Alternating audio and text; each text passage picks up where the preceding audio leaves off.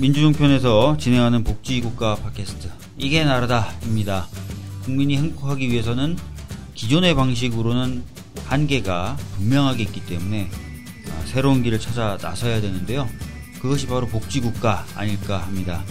앞으로 복지국가 팟캐스트 이게 나라다는 국민 행복의 모델을 만들기 위해서 역동적 복지국가 시대를 선도하는 정책 시사 방송이 될 것을 약속드리면서 오늘도 함께 이야기 나누실 이상희 교수님을 소개해 드리도록 하겠습니다. 안녕하십니까. 안녕하세요. 민주정편 청취자 여러분 반갑습니다. 저는 복지국가 소사이어티 공동대표 맡고 있는 제주대학교 의과대학 이상희 교수입니다. 예. 지난 두 시간에 걸쳐서 소득주도 성장을 다뤘습니다. 오늘도 역시 소득주도 성장과 관련된 내용을 다룰 텐데요. 소득주도 성장과 연결되어 있는 혁신 성장에 대해서 좀 다뤄보도록 하겠습니다. 그 전에 좀 복습을 좀 해야 될 것 같아요. 사실 지난 두번 네. 쉬운 내용은 아니어가지고요. 어, 전에 이제 소득주도 성장을 이루어지기 위해서 보편적 복지가 필요하다라는 말씀, 그리고 적극적 복지가 필요하다라는 말씀을 얘기해 주셨고요. 복지와 아울러서 공정한 경제 체제 확립이 필요하다라는 말씀까지도 네. 주셨어요. 이 부분에 대해서 좀 다시 한번 복습을 좀 시켜주시죠. 네.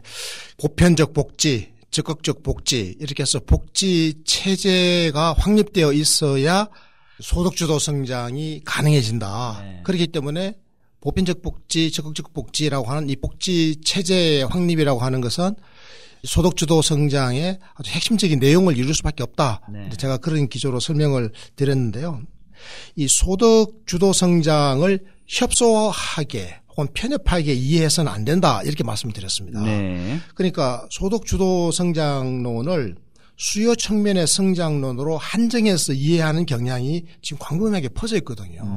그런데 음. 뭐 보수 진영은 당연히 이렇게 이해, 이해하고 있고 네. 일부 민주 진보 진영에서도 이렇게 이해하는 분들이 들어 계세요. 음. 그러니까 이런 거잖아요. 복지라는 거는 가난한 사람들에게 돈 조금 줘가지고 네. 그 사람들이 소비를 조금 더 하게끔 만드는 정도다. 그래서 소비 수요가 정대되면 네. 투자와 일자리 증가로 연결되는 효과가 있지 않습니까? 네. 이게 이제 소위 말해서 단순 선순환의 논리인데 네. 예, 아시다시피 이거는 이제 케인스주의의 전통적인 음. 총수요 진작 정책, 그렇죠. 뭐 그 정도로 이해되는 거고 네. 이 수요 측면의 성장이라고 하는 것은 소득 주도 성장론의 일부 측면만을 설명하는 건데 음. 마치 이것이 소득 주도 성장론의 모든 것이다. 음. 그러니까 문재인 대통령께서 말씀하신 소득 주도 성장론은 이미 그 한 시대가 저문 음. 아주 오래전에 나온, 케인스주의 경제학의 재탕이다. 음. 뭐 이렇게 지금 폄훼하려고 하는 네. 그런 게 있어요. 그런데 우리 스스로가 또 그게 넘어가면 안 되지 않습니까? 네. 이 소득 주도 성장론의 본령이라고 하는 것은 단순한 소비 수요의 정대가 아니라 이것을 넘어선 어떤 것이다. 우리는 이렇게 이해를 해야 되거든요. 네. 그게 바로 인적 자본과 사회적 자본의 확충인 거죠. 네. 그래서 이런 종류의 자본이라고 하는 것이 결국은 이제 보편적 복지와 적극적 복지라고 하는 네. 사람에 대한 투자가 제도적으로 잘 이루어지고 있을 때 마침내 확보되는 거란 말이죠. 네. 그래서 인적 자본과 사회적 자본의 확충을 위해서 우리는 보편적 복지와 적극적 복지라고 하는 것이 굉장히 중요하다 네. 이렇게 말씀을 잘 드렸죠. 음, 맞습니다.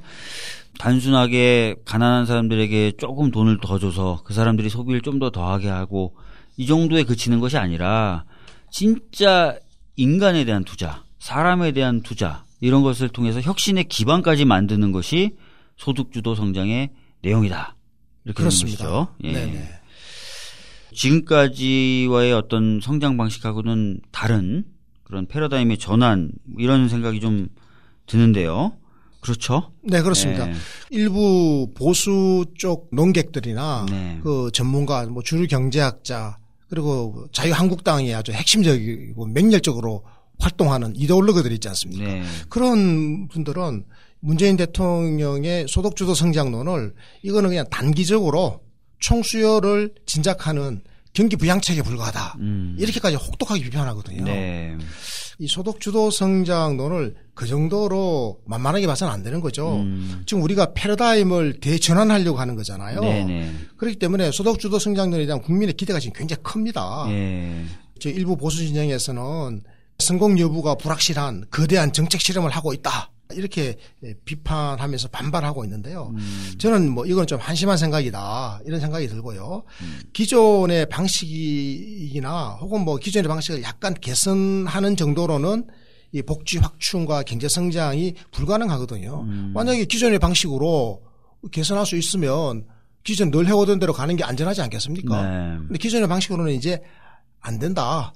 이게 이미 결론이 난 거잖아요. 음. 지난 시간에도 살펴봤지만 뭐 일부 수출 대기업에 의존하는 네. 그런 경제 모델로는 더 이상 일자리도 못 만들고 그리고 노동소득 분배율이 점점 더 떨어지고 해가지고 양극화와 불평등만 더 심화되어지고 의원님도 그렇게 말씀하셨지만 이제는 낙수 효과가 없어졌다라고 하는 거 아니겠어요? 네. 그래서 이제 기존 방식으로는 한계가 분명히 드러났다. 이거 우리 국민들이 다 아는 사실 아니겠습니까? 네. 아니 얼마 전에 장하성 교수의 강의를 온라인에서 접할 기회가 있었는데 장하성 교수도 지금 정책실장도 그런 얘기를 하시더라고요. 낙수 효과가 실제로 구현되는 나라를 내가 본 적이 없다. 낙수 효과는 실패했을 뿐만 아니라 애초에 존재하지 않는 것 아닌가 이런 얘기까지 하시더라고요. 하여튼 뭐 수출 대기업 중심의 성장 전략이라는 건 이미 한계가 왔기 때문에 이 기본 전략을 조금 개선하거나 하는 것은 효과가 없고 말씀하신 대로 인간에 대해서 여러 가지 투자나 이런 것을 통해서 혁신의 기반을 새로 만들어야 된다라고 얘기를 하셨던 것 같은데 소득주도 성장이 이루어지기 위해서는 공정한 경제 질서 확립도 얘기하셨어요. 그렇죠. 예. 이 공정한 경제라고 하는 것이 소득주도 성장이 이루어지기 위한 그 굉장히 중요한 이제 조건이 되는데요. 네.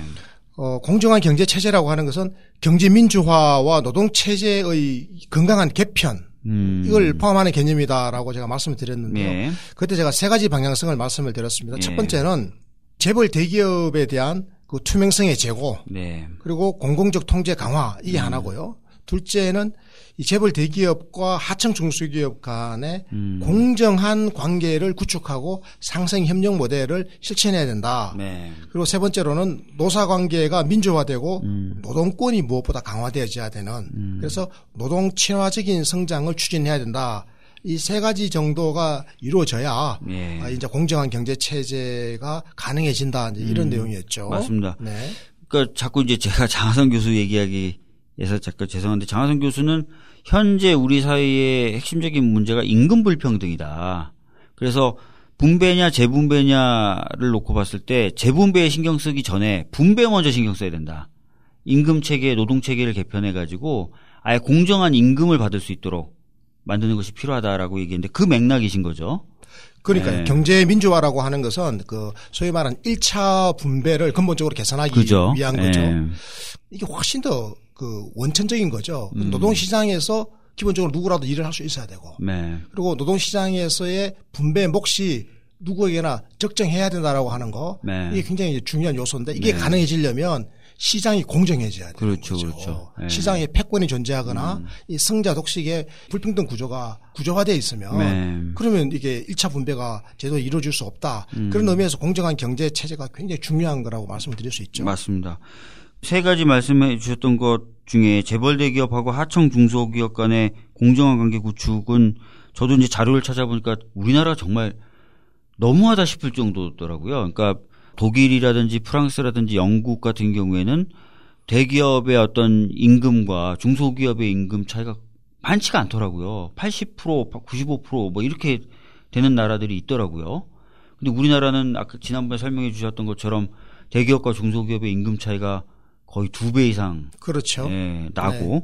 또 중소기업도 보니까 1차 하청하고 2차 하청하고 3차 하청으로 내려갈수록 거의 그렇습니다. 절반씩 임금이 깎이더라고요. 마, 맞아요. 예. 근데 대부분의 중소기업들이 이제는 대기업의 하청 계열화가 돼 가지고 그 대기업들이 주는 단가에 매달려 가지고 임금을 더 높이 주려고 해도 줄 수 있는 여력도 없는 상태가 돼 버린 그렇습니다. 예.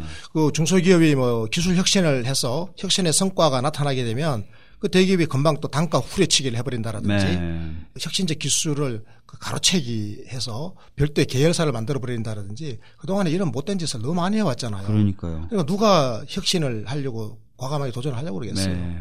근데 보니까 대기업이 고용하는 인구가 한 전체 고용 인구 중에 20%밖에 안 되더라고요. 그렇습니다. 80%는 중소기업이 만들어내는데 그렇죠. 이 중소기업이 만들어낸 80% 일자리가 그렇게 너무 각박하고 힘들다는 거죠. 예. 그러니까 우리 청년들이 중소기업을 안 가려고 그러잖아요. 맞아요. 예. 중소기업을 안 가려는 본질적인 이유를 우리가 어, 따져가지고 네. 중소기업을 그럼 버릴 거냐? 그건 음. 아니거든요. 맞습니다. 중소기업에서 사실은 혁신이 나올 수가 있는 거고 음. 그래서 이 중소기업을 어떻게든 살려야 되는데 근데 일부 사회적 시각, 특히 보수적 시각을 보면 음. 오히려 청년들의 눈높이를 탓한다고요. 맞아요. 일자리가 많이 네. 있다. 사실 일자리가 많기는 많아요.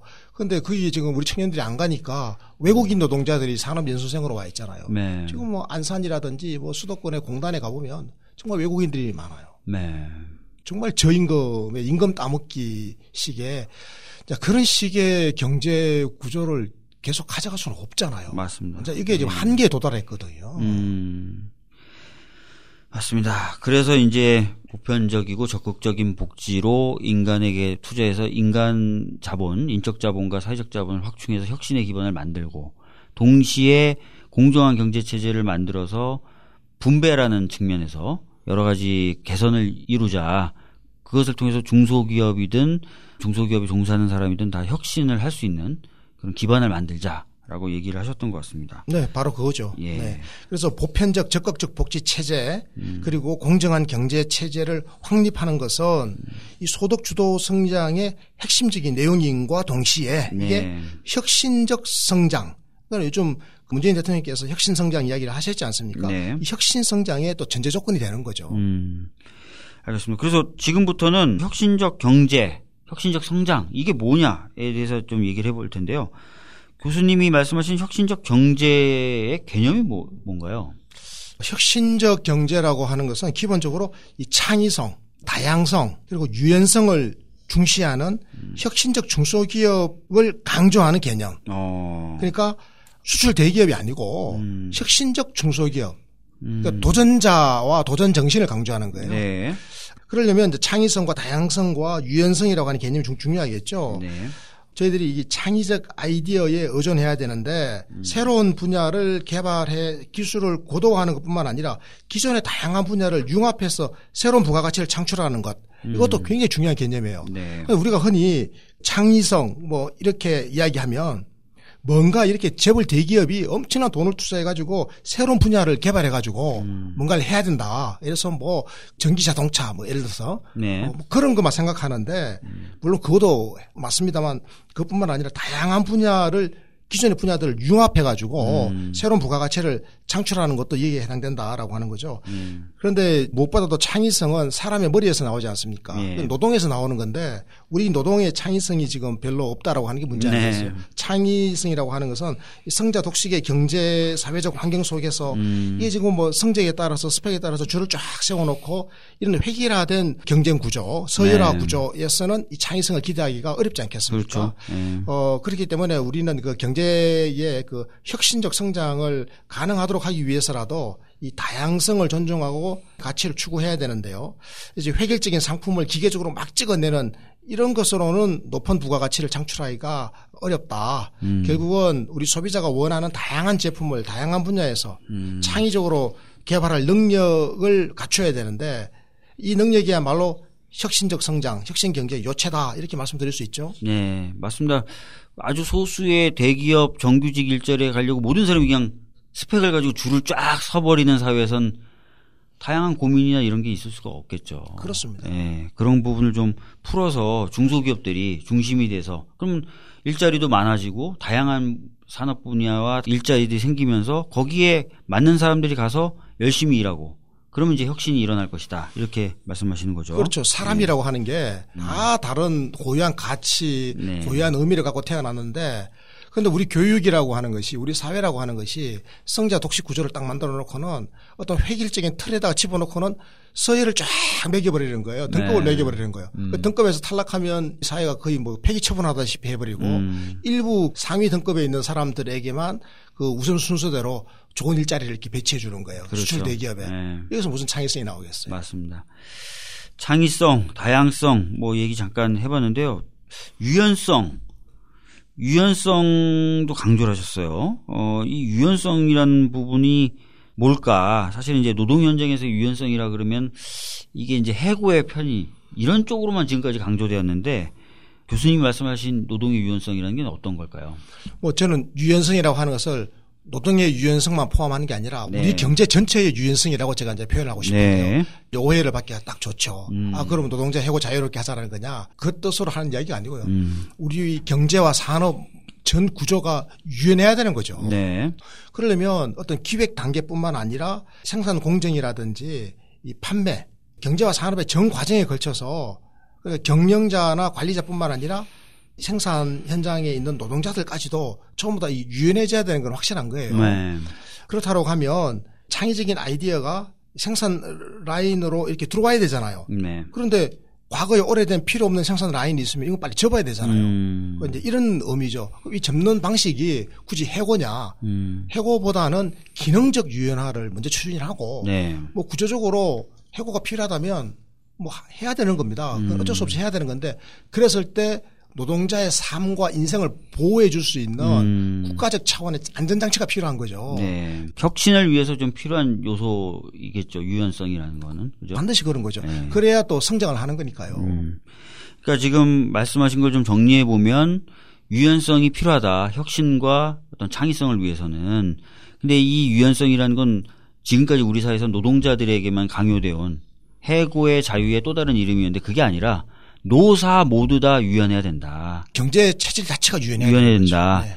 아, 근데 이제 노동자분들에게 유연성이라는 것을 얘기하려면 동반돼서 안정성이 수반돼야 된다. 그렇습니다. 그러니까 복지를라는 안전망을 쫙 쳐주고 그 상황에서 유연하게 갈 수 있도록 그런 예. 거죠. 그 북구 유럽의 소위 말하는 유연 안전성 그렇습니다. 유연성과 안정성이 합치된. 네. 네. 이 유연 안전성에 대해서 노동 관련 분야의 뭐 경제 정책 학자들이라든지 네.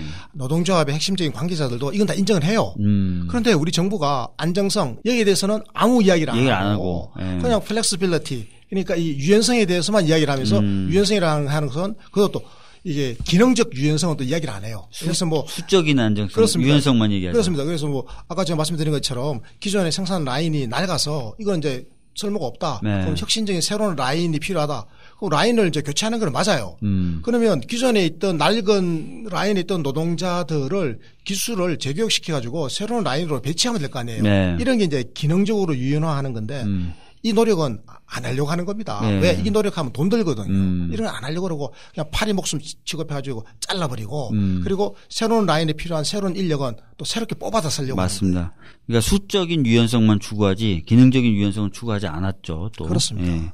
안전망은 또 전혀 안 갖추고. 아, 전혀 안 놓고. 예. 그러니까 노동자분들 입장에서는 그 유연성이라는 담론을 받아들이기 어렵죠. 그렇습니다. 예.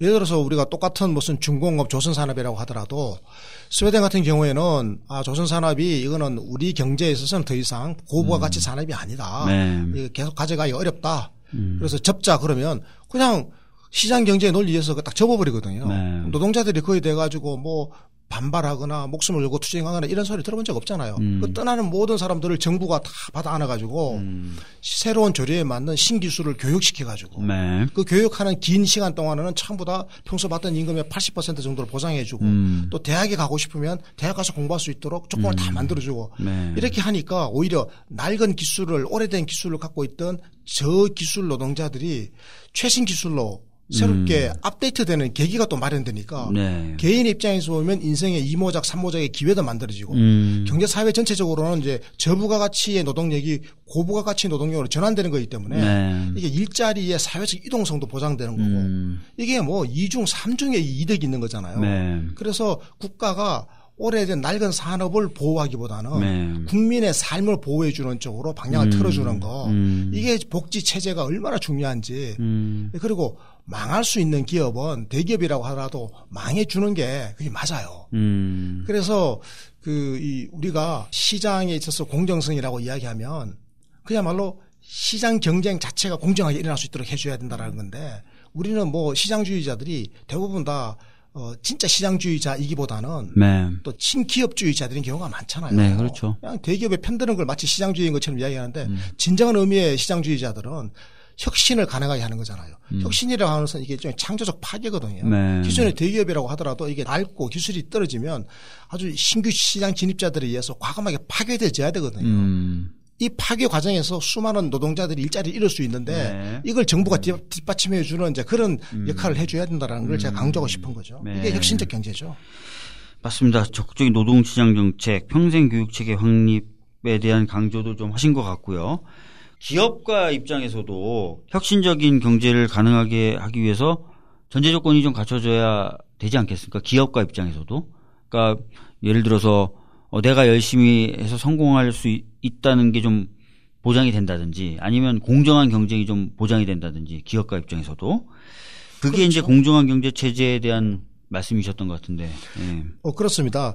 어떤 나라에서는 예를 들면 벤처를 하겠다라고 하는 용기를 가진 도전자가 나타나잖아요. 그러면 특권적인 그 지대 추구를 하는 대기업들 때문에 삭을 튀어보지도 못하고 죽어가요. 그런데 또 어떤 나라에서는 공정한 경쟁을 할 수 있는 실질적인 기회를 보장받고 있거든요. 음. 그러니까 이 기회가 공정하게 보장되어 가지고 수많은 새로운 도전자들이 나타나는 이런 경제 체제라야 네. 혁신의 동력이 훨씬 더 이제 커질 거거든요.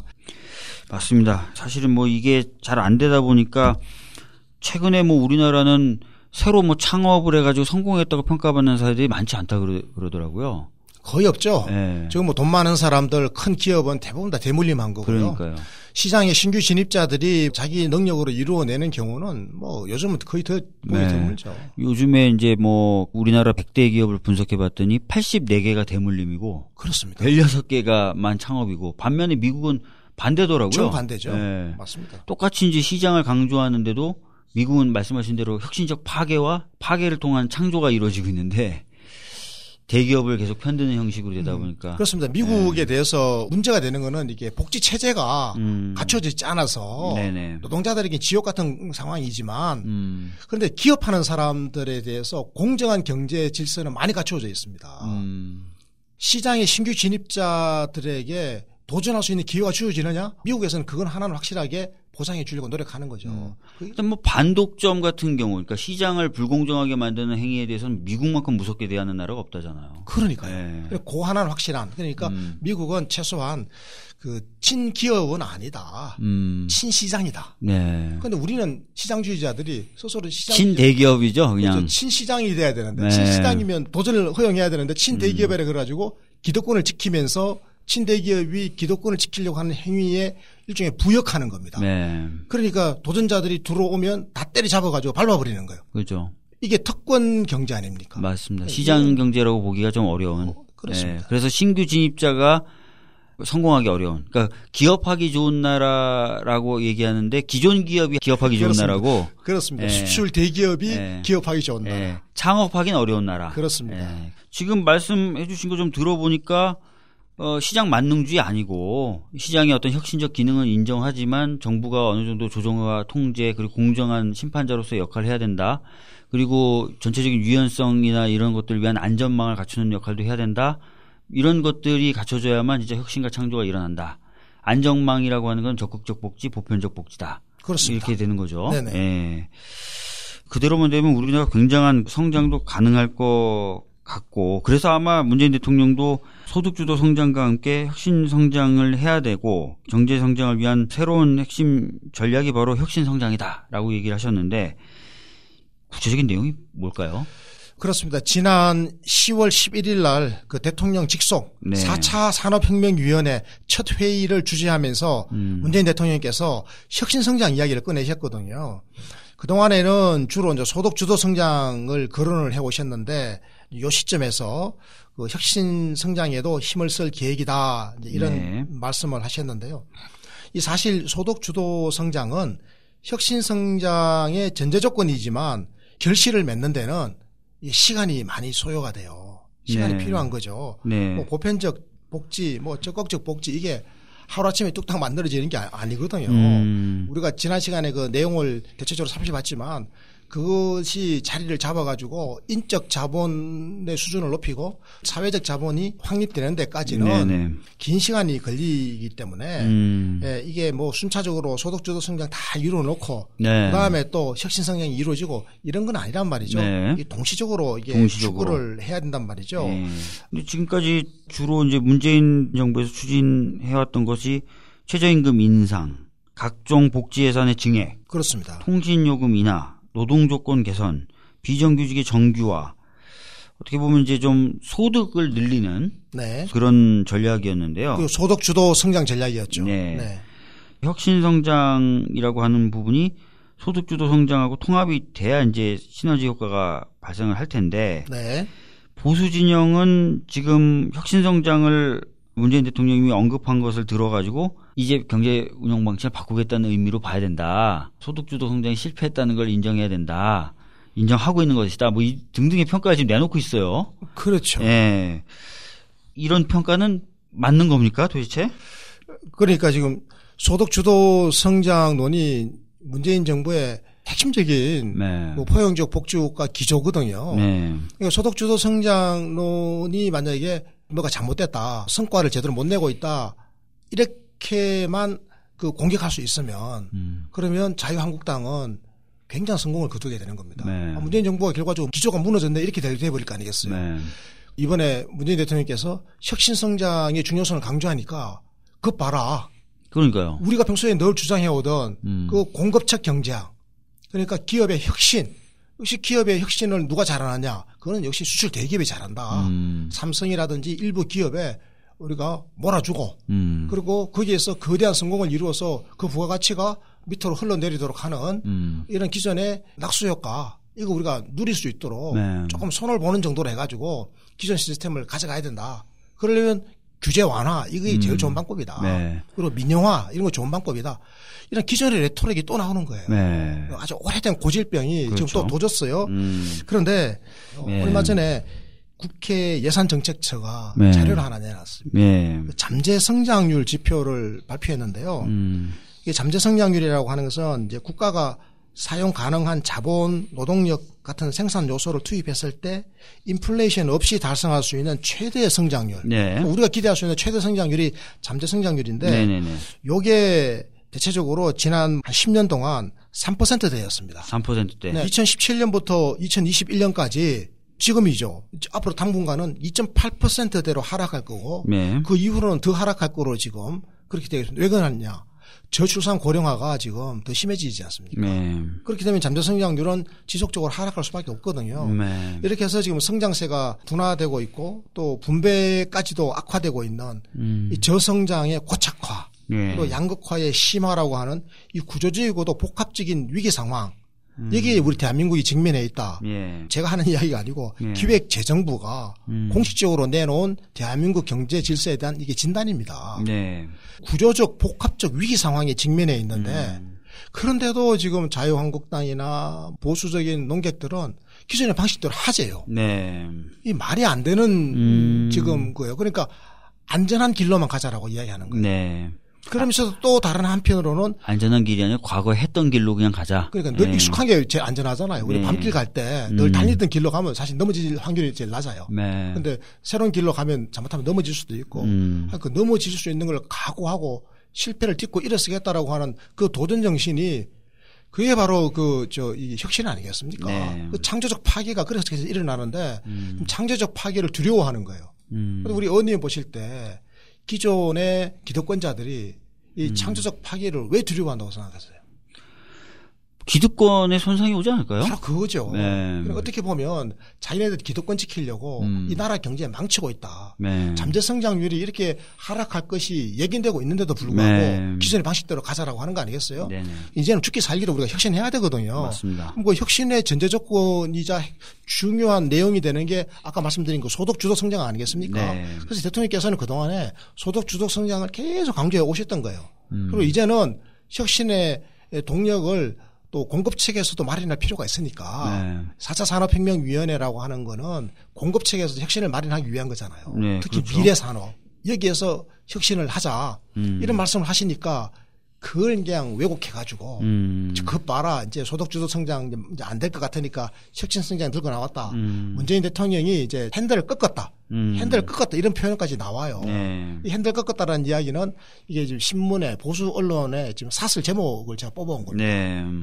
교수님이 얘기하셨던 소득주도 성장이라는 건 사실 단순히 소득을 늘리는 것으로 성장하는 게 아니라 그것을 통해서 혁신의 기반이 만들어지기 때문에 혁신 성장까지도 다 포함한 개념이잖아요. 그렇습니다. 예, 그 포함한 개념이고 문재인 대통령님도 사실 소득 주도 성장이라고 말씀하실 때 그게 이미 다 포함되어 있는 개념이고 그렇죠. 네, 그러면서 이번에 4차 산업혁명위원회를 발족시키면서는 그 포함되어 있던 내용 중에 하나였던 혁신성장이라는 내용을 새롭게 이제 좀 더 얘기를 하신 것에 불과한데 그렇습니다. 마치 보수 진영은 방향을 전반적으로 틀었고 소득주도 성장은 말이 안 되는 것처럼 얘기하는데 그건 좀 잘못됐다는 말씀이신 것 같고요. 네.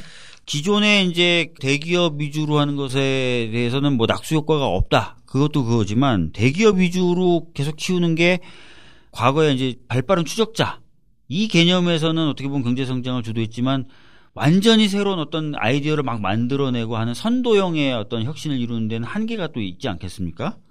네. 이제 뭐 남 따라가는 시대는 이제 벗어나야 돼요 대한민국이. 네. 남을 따라가는 시대로는 결코 3만 불 시대 진입 못하는 거죠. 음. 우리가 지금 2만 불 시대까지 온 거, 네. 이 정도에서 이제 소위 말하는 추격자 모델. 음. 그러니까 선진국에서 개발해 놓은 물건들 그 대충 성능 좀 계산해 가지고 음. 인건비 따먹기로 네. 그 저임금 구조 속에서 이제 이 모델이 끝난 겁니다. 한 시대에 네. 종말을 고했고요.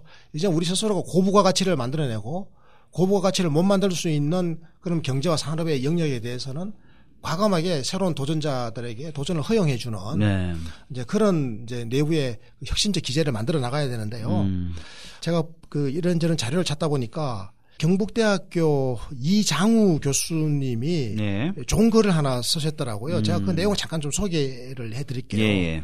그 기업의 가치 기준으로 세계 5대 혁신 기업에 속하는 게 있습니다. 네.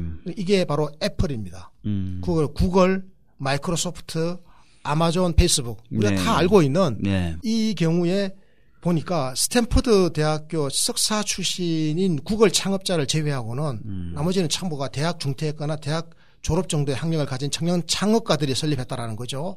그런데 음. 그 이분들이 비록 뭐 명문대학 출신이긴 하지만 세계 최고의 과학 기술자도 아니잖아요. 네. 막강한 자본력을 가진 사람들도 전혀 아니거든요. 네.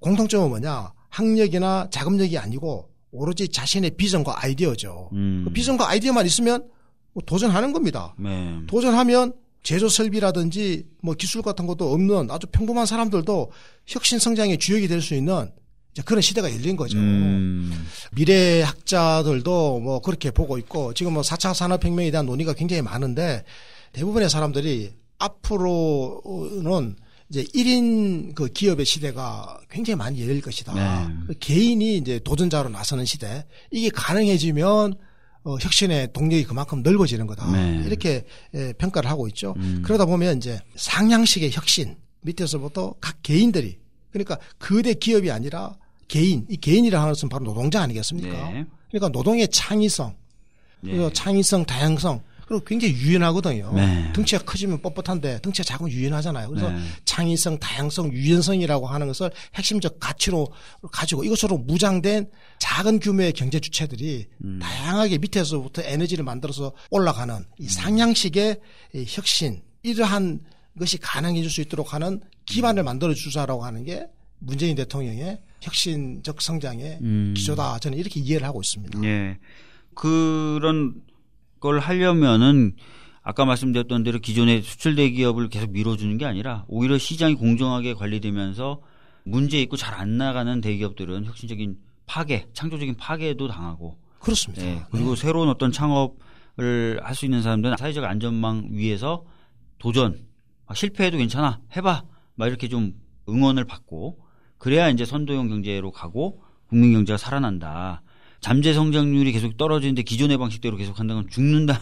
그렇습니다. 이, 이 이야기 시죠. 예. 그래서 우리 국민들께서 좀 이렇게 예, 실패에 대한 두려움이 있잖아요. 두려움이 누구나 있죠. 저도 그렇거든요. 네. 그러다 보면 늘 해오던 방식을 자꾸 선호하게 돼요. 네. 근데 10년 전에 해오던 방식을 그대로 하면 이 새로운 시대 조류에 맞겠습니까? 네. 발전이 없거든요. 음. 그런데 왜 이 대한민국 경제를 책임지고 있는 대한민국의 연간 부가가치의 56%나 생산하고 있는 대기업들, 음. 그 기업들이 왜 혁신을 거부하는 세력이 돼야 됩니까? 음. 이제는 혁신을 용인해야 해줘야 됩니다. 네. 근데도 지금 보면은 대기업 총수들은 혁신보다는 상속. 그런 거죠. 예, 거기에 좀 기, 많이 애를 쓰고 있고 어떻게든 부를 대물림하기 위해서 편법적인 방법을 쓰다 보니까 중소기업들에게 맡겨도 될 일까지 손을 대가지고 그쪽을 통해서 이윤을 빼돌리고 이런 일도 많이 계속 벌어지고 있는 거죠. 음, 답답한 현실입니다. 예. 그래서 실패를 하더라도 우리 청년들이 다시 일어설 수 있도록 하는 우리 사회의 각종 안전망이 누구에게나 음. 열려 있어야죠. 네. 그 이게 이제 보편주의의 중요한 가치 아니겠습니까? 맞습니다. 그 실패를 하면 그 실패가 다시 또 성공의 자산이 될 수 있도록 이렇게 돼야져야 되는데 우리는 한 번 실패하면 인생 끝장 나버리니까 음. 모두가 지금 안전한 길로 가려고 맞습니다. 아 정말 미치겠어요. 모두가 다 인정하는 안전한 길이 이제 기업 측면에서 봤을 땐 수출 대기업을 밀어주는 거고 또 취업을 하려는 사람들은 대기업 정규직이라는 그 소수의 자기 희망과 자기 적성에도 맞지 않지만 어떻게든 거기 들어가려고 하는 거고 그러니까 전체적으로 창의성이나 혁신성은 줄어드는 거죠, 그죠? 그것도 공무원 하려고 그러잖아요. 공무원 하려고 그러거나. 음. 그러니까 말이죠. 이런 부분을 좀 풀어서 진짜 유연하고 창의성이 있는 사람들이 다양하게 도전할 수 있는 그런 체제가 와야 되는데 그거를 하기 위한 제도가 바로 적극적 복지, 보편적 복지고 또 경제를 공정하게 관리해 주는 거 그런 것들이 있어야 된다라는 말씀이셨던 것 같습니다. 알고 보니까 소득주도 성장은 바로 혁신 성장이랑 같은 거다. 음. 소득주도 성장과 혁신 성장은 유기적 통합체다. 음. 동전으로 치면 앞면과 뒷면인데 이게 앞면이 있으니까 뒷면이 있는 거 아니겠어요. 네. 또 뒷면이 있으니까 또 앞면이 있는 거예요. 네. 사실은 혁신 성장을 통해서 우리 사회가 다양한 부가가치를 많이 만들어줘야 음. 또 소득주도 성장의 기반이 되는 이 보편적 복지나 적극적 복지에 투입할 음. 또 전체적인 재원이 마련되는 거 아니겠습니까? 네. 이게 유기적 통합체예요. 그런데 이 일부 보수 세력 특히 뭐 자유한국당에 있는 저런 이데올로그들을 보면 혁신 성장만 옳다라는 거야. 네. 소득 주도 성장은 저 돈 돈 먹는 함하고 저 복지에다 퍼주다가 지금 나중에 나라 망한다. 네. 뭐 포퓰리즘이다. 음. 이런 식으로 하면서 소득 주도 성장과 혁신 성장을 대립시켜 버리잖아요. 네. 그것도 이분법적으로 적대적으로 대립시켜 버리는 거예요. 맞아요. 그래서 이거는 음. 서로 이분 이분되어 있는 대립 관계가 아니라 유기적으로 통합된 하나다. 음. 자, 결론적으로 이 말씀을 꼭 드리고 싶습니다. 네. 그러니까 지금 대기업 을 옹호하는 분들은 혁신 성장하고 소득 주도 성장을 대립하는 것으로 보고 그렇습니다. 동, 시에 혁신 성장에 대한 개념도 수출 주도형 대기업에게 몰아줘서 규제 완화, 예, 감세, 규제, 완화, 감세, 네. 또 지원도 그쪽에 지원. 몰아 몰아줘가지고 거기서 뭔가 빵 터트리면 낙수 효과로 되는 거다. 이런 옛날 관념을 그냥 갖고 있는 거잖아요. 그래서 그분들이 왜 삼성 같은 재벌 대기업들에게 네. 우리가 저 R&D에 대한 과거의 세금을 공제해 주는 제도. 네. 그거 이번에 많이 줄이고 있지 않습니까? 네. 이것도 줄인다고 입이 튀어나와요. 아니 혁신을 거기서 해야 되는데 음. R&D 지원 안 해주면 어떻게 하자는 거냐? 참 어이없는 거죠. 네. 아이고 다시 한번 소득 주도 성장의 개념 그리고 사실은 그 안에 포함되어 있는 혁신 성장 이 두 것의 관계에 대해서 오늘 살펴봤습니다. 왜냐하면 요즘에 하도 이 부분에 대해서 보수적인 이데올로그들이나 언론에서 공격을 많이 해서 개념을 좀 명확하게 해야 될 필요가 있어서 정리를 좀 해봤습니다. 그렇죠. 한 말씀만 더 네네네. 머지않아서 선거가 옵니다. 다가옵니다. 네, 지방선거 다가오죠. 지방선거 다가오죠. 그러면 지방선거 끝나고 나면 얼렁뚱땅 또 다음 또 총선 다가오고요. 문재인 정부의 흠집을 내기 위해서 자유한국당을 중심으로 해서 보수 쪽에서 계속 지금 터집잡기를 하는데 네. 공격이 굉장히 거세질 겁니다. 네네. 특히 저 보수 쪽에서는 재벌 대기업이라고 하는 거대한 물적 기반이 있지 않습니까? 네. 그래서 이 물적 기반을 가지고 여론을 막 조작하려고 할 거란 말이에요. 그렇겠죠. 또 보수 언론들은 뭐 엄청난 공격 공세를 할 겁니다. 음. 그래서 여기에 우리가 깨어 있는 시민들이 맞서야 됩니다. 음. 그래서 소득 주도 성장과 혁신 성장을 지켜줘야 돼요. 네. 그래서 문재인 정부가 진짜로 복지국가의 문을 열 수 있도록 음. 우리 깨어 있는 시민들 지켜줘야 되는데 그게 우리 이제 민주정편이라든지 우리 청취자 여러분들 박주민의 팟캐스트 애청하시는 분들이 네. 예, 문재인 정부가 성공할 수 있도록 음. 해주는 길이다 이게. 네. 근데 아직 애청자가 많지를 않아가지고요. 애청자 많이 키워, 많이 좀 넓혀 보십시오. 그래가지고 제가 네. 좀 흥행에 도움이 네. 되는 분들을 많이 모시려고요. 네. 그 지난번에 주진우 기자 나왔을 때 순위가 많이 올라갔더라고요. 네. 조, 좋은 일입니다. 아마 앞으로 더 뭐 잘 되지 않을까 생각합니다. 예. 하여튼 교수님도 네. 열심히 해주셔서 너무 감사하고요. 정말 1년 정도 지나서는 복지국가에 대해서는 많은 국민들이 이해할 수 있는. 예. 그게 문재인 정부를 성공한 정부로 만드는. 네. 그리고 그 성과가 고스란히 또 국민의 삶의 개선과 행복의 정진으로 나타나는. 네. 우리가 바로 이런 시도를 가자 이거 아니겠습니까? 네. 알겠습니다. 오늘도 어, 이상희 교수님 모시고요. 복지국가 팟캐스트 이게 나라다 진행해봤습니다. 오늘은 어, 소득주도 성장과 혁신 성장의 관계는 과연 어떤 것인가를 짚어봤습니다. 이게 나라다 오늘 방송은 이것으로 마치도록 하겠습니다. 감사합니다. 감사합니다.